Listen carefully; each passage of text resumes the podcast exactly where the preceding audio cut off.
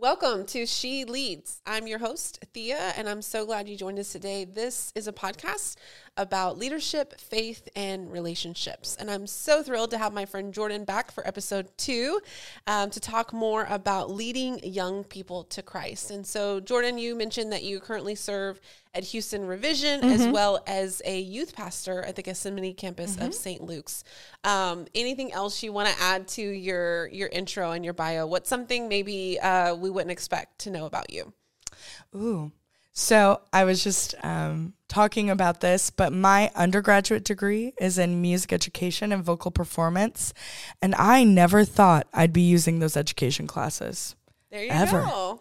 And now my that degree is coming into play. Look how Jesus was working on you from the beginning. I know. That's great. That's great.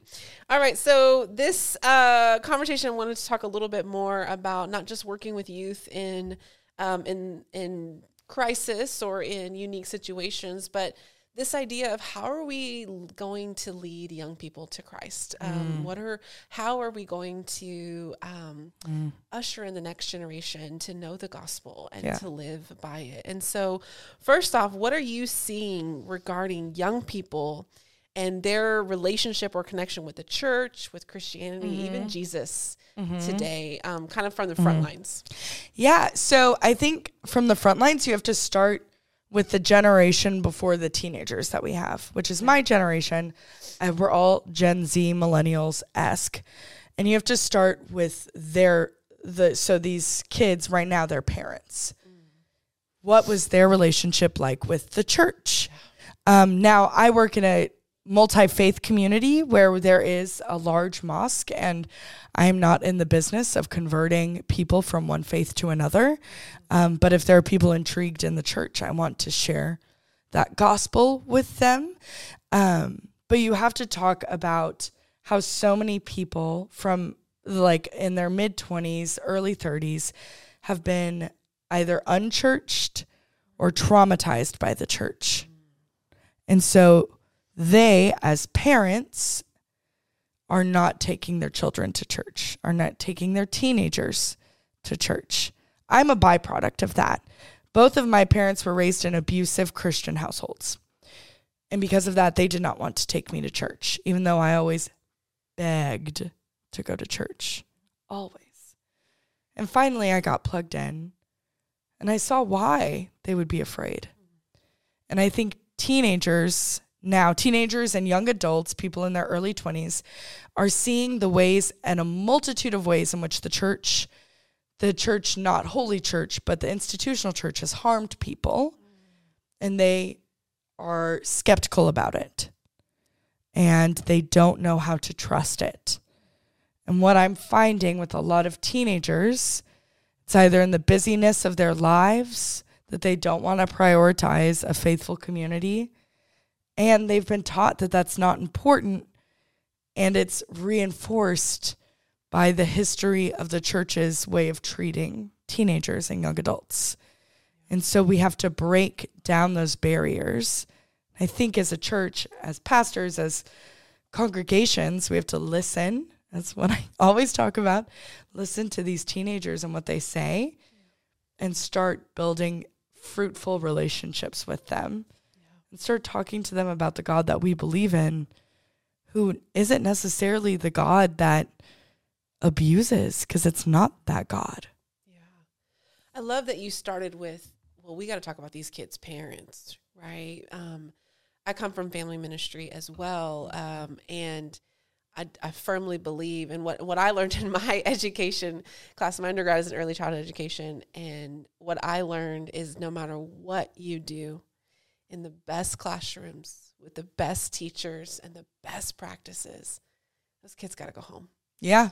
And when they go home, that's where they're either confirmed or denied whatever they learned that day. Exactly. If if if mom and dad have different beliefs and different practices and different ways of interacting with the world than mm-hmm. whatever they were taught, then the teacher is wrong. Yeah. Um, now, I do believe that those teachers can make a difference over time, but but you have this those kids kind of battling that, and, and I think it's exactly what you're saying now too. So, I can come to church camp, I can come to VBS, but I'm going to go home, and if mom and dad have no belief in God or whoever my caring adults are at home, yeah, then that's the truth, right? And it's going to take so many more of these experiences on the outside to change that. And so it's interesting to think about how now like you mentioned, millennials are the least church, right? We're less than 50%. More Yeah. will claim non, saying no religion, no interest. And and the children they are raising are gonna have a completely different Yeah.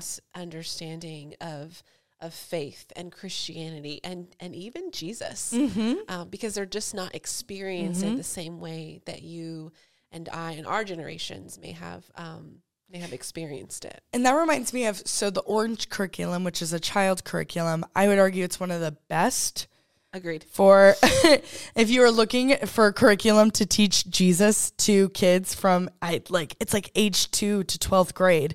It follows them. Mm-hmm. And the reason it's called orange, I was talking to someone about this last week, is because the church can be yellow and the parents are red and it comes together to make orange. But the parents have so many like more hours. Whoever these kids are with Yes. consistently have so many more hours than we do. And even if the children that I work with don't have caring adults at home, either mom and dad are working three jobs because they're refugees, or these children are in the prison system. And in the state of Texas, minors are usually locked up between 20 and 22 hours out of the day, which is dehumanizing.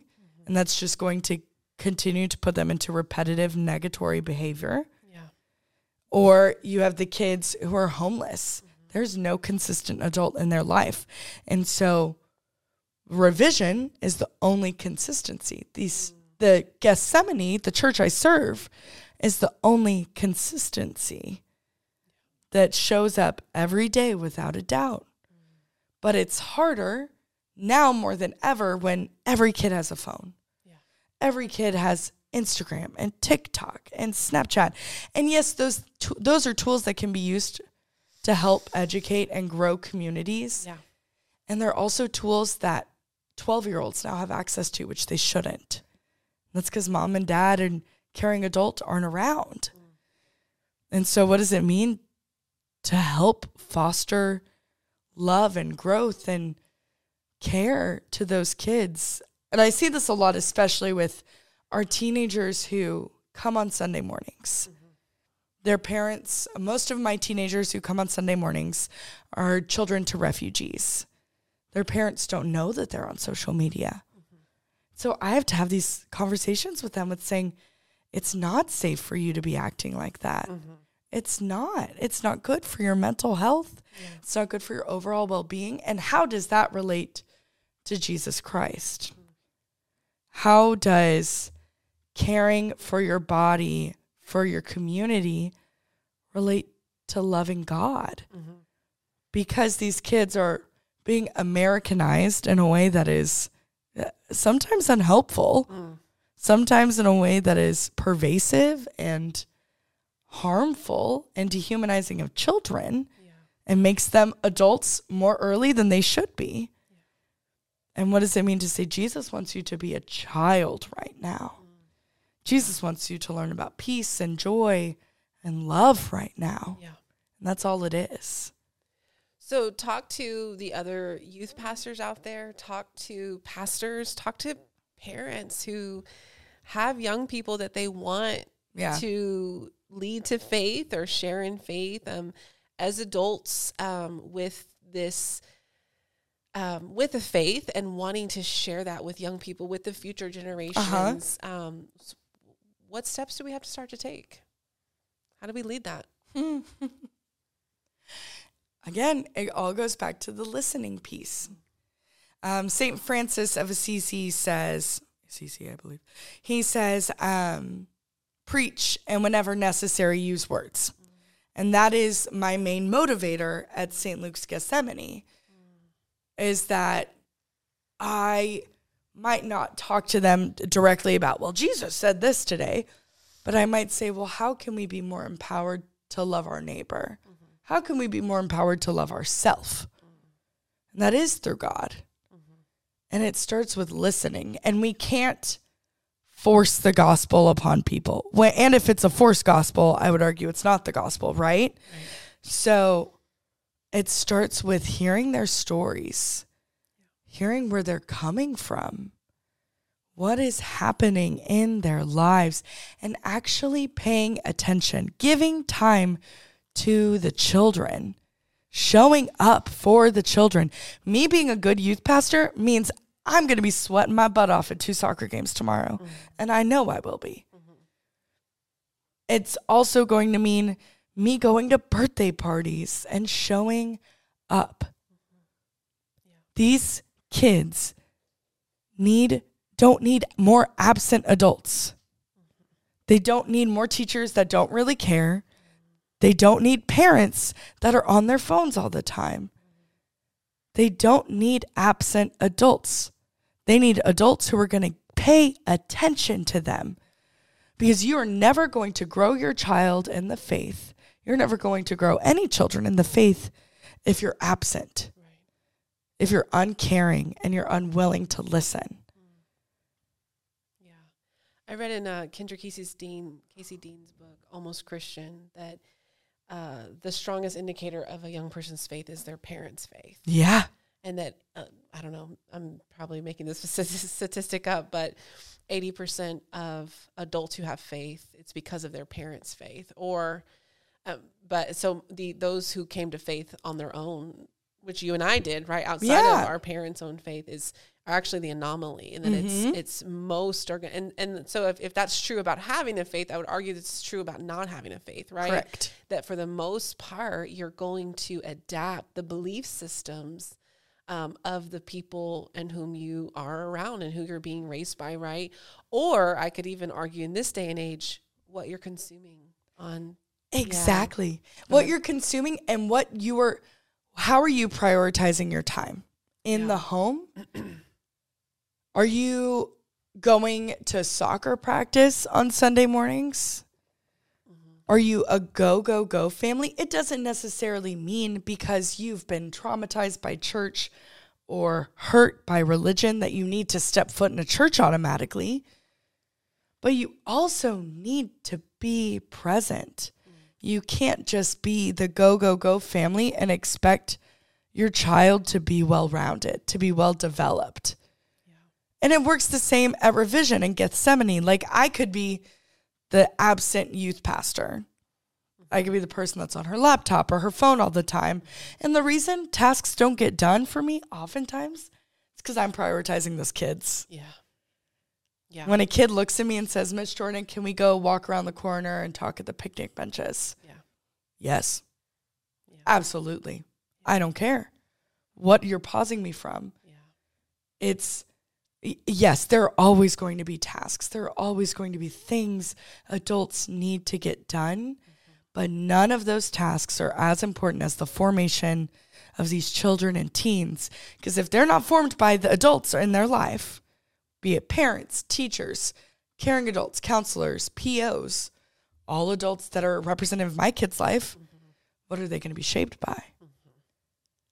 They're going to be shaped by social media they're going to be shaped by trauma. Right. They're going to be shaped by the arguments they hear in school. And they right. deserve, these kids deserve to be heard and loved mm-hmm. instead of just herded around like cats, mm-hmm. Forced to do every activity or no activity.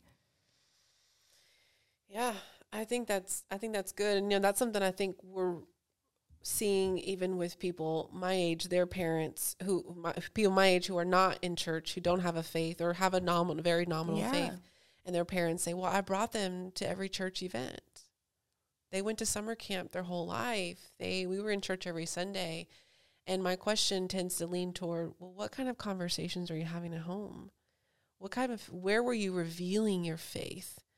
out loud where did you allow your children to see you mm-hmm. wrestle mm-hmm. and to doubt and you talk about church hurt you know our conference our denomination is facing a lot of hurt and there's a lot of families who are who are hurt by um, by pastors and by situations and luckily right now being the only United Methodist from clear lake to sugarland we're welcoming those those families yeah. who are looking for a United Methodist home, but coming from some real trauma. And my greatest, uh, uh, you know, offering I can say is just re- let your children know about this because to see their kids hurt because they don't really understand. They don't.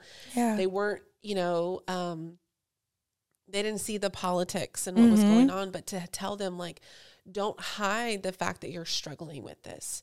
Let your kids in to know because this. Uh, my hope would be so when they're hurt by the church, when the church fails them, because Yeah. it will, they won't be so shocked. Vulnerability is key.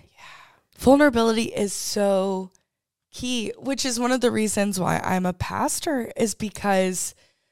So, a story. eh, my um, mom's best friend, I call him my Uncle Blake. He was queer. He is queer. He is a gay man and he lives with his husband in Chicago. And he was raised in a quote Christian end quote home. Went to the church that I started going to when I started going to church. And when he came out to his parents at the age of 16, mom and dad made him sleep in a tent in their backyard until he turned 18. Then they kicked him out. That's not Christian. Whatever your perspective is on queer marriage, be it conservative or progressive, you can admit that that's not Christian. And if you think that's Christian, then we don't believe in the same God. And that is the God that has been taught for so long to so many of these kids, to so many of the kids that are our age, even. It's like, yes, we took them to church, but what gospel were you teaching them? Was it the gospel of control or the gospel of grace and love? And were you vulnerable with your kids? Were you honest with them? Something I I don't like being vulnerable with people. We all know this. I love keeping things to myself. And whenever my mom passed away, I noticed that I had to be vulnerable in order for other people to share their stories with me as a pastor and as parents, as adults, as people in this world fostering young ones, because no matter who you are, you are able to touch a child's life for better or for worse. You have an impact on a child somewhere and you don't even know it. What does it mean to be so vulnerable with them that they trust you, that they care?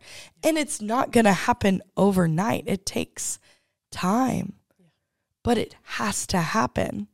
And it starts in the home. And if you are a parent, it starts with having hard conversations about faith, about the struggle. You said it has to happen. Tell me why. Why? Why do we need to worry about these young people's faith?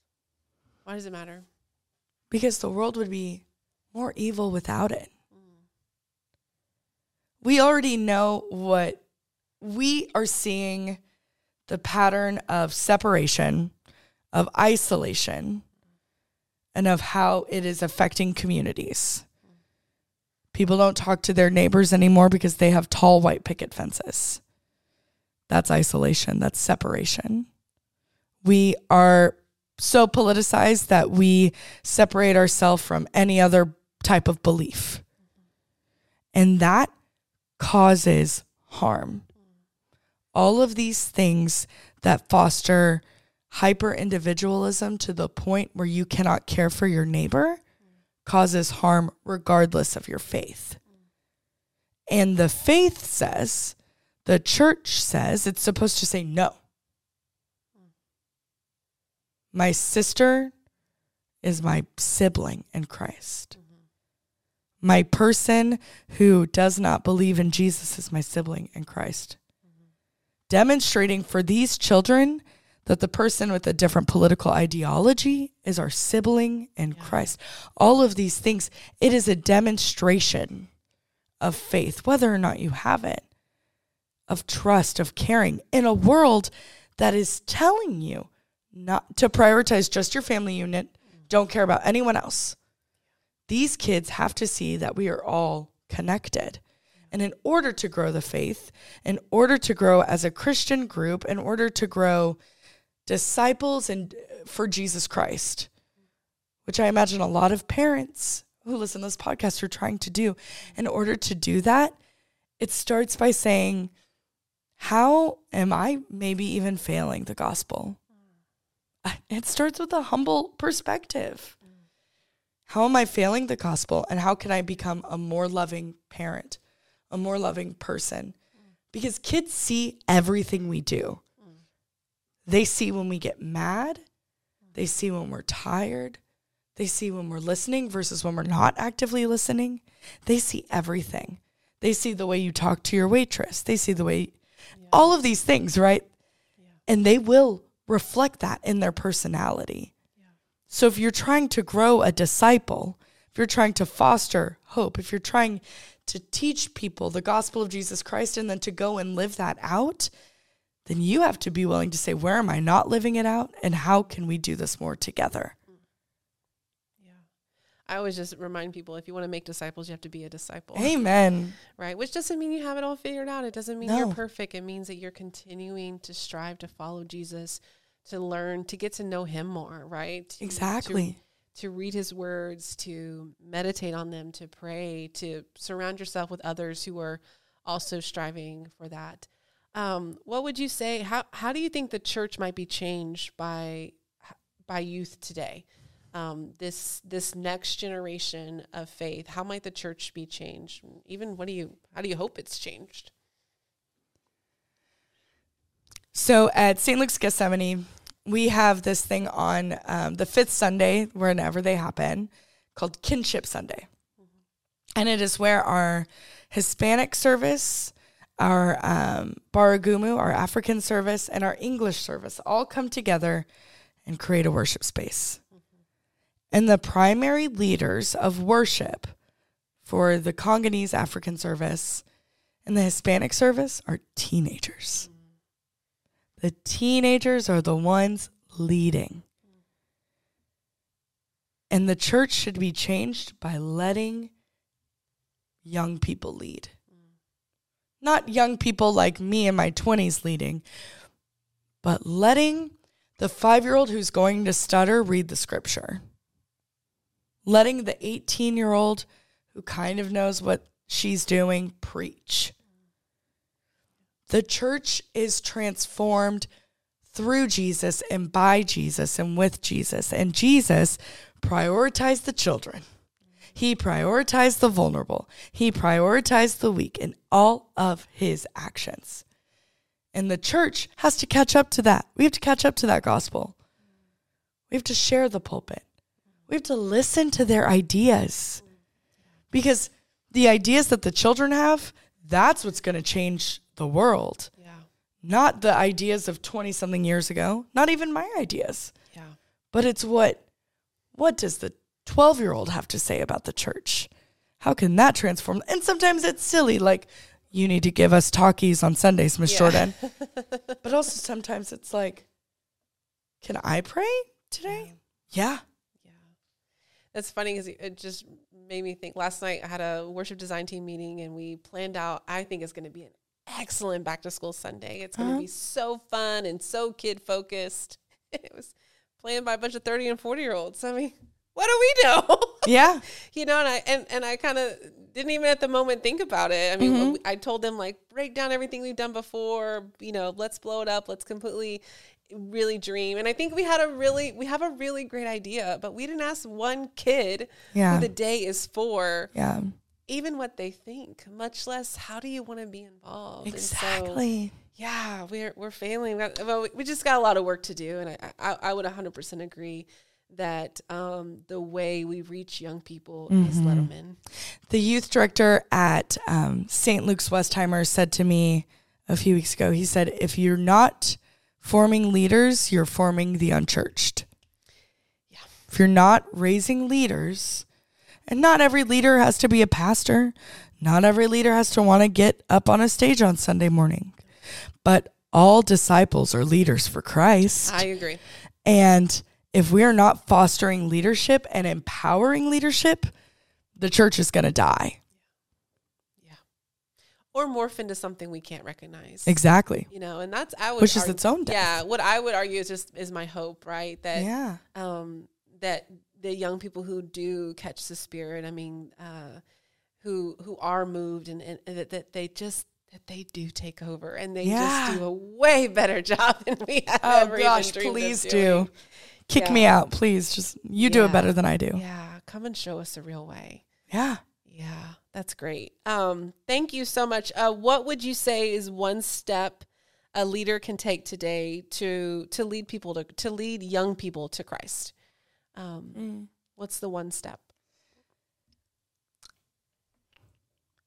Make an invitation to gather at a space, maybe not the church, maybe not the big building, or the, but the coffee shop, the boba shop, whatever the kids are into nowadays. Make an invitation to say, we're going to go here from this time to this time, and we're going to talk about God. We're going to talk about what it means to have faith, and we're going to be vulnerable with one another. Create a brave space for them because they might not have that space yet. And if one child shows up, it's a win. Yeah. Yeah. Good. Thank you again for joining me today. How do people connect with you? Um, You can find me at Houston Revision um, almost every day um, and on our website and Facebook and Instagram. And you can also find me on Facebook um, at Jordan Czichos and on Instagram and Twitter at Jordan Czichos. awesome. Well, thank Yeah. you so much for being here. Thank you for uh, tuning in. I'd love to hear your comments and your feedbacks. Feel free to send uh, an email to she leads comments at gmail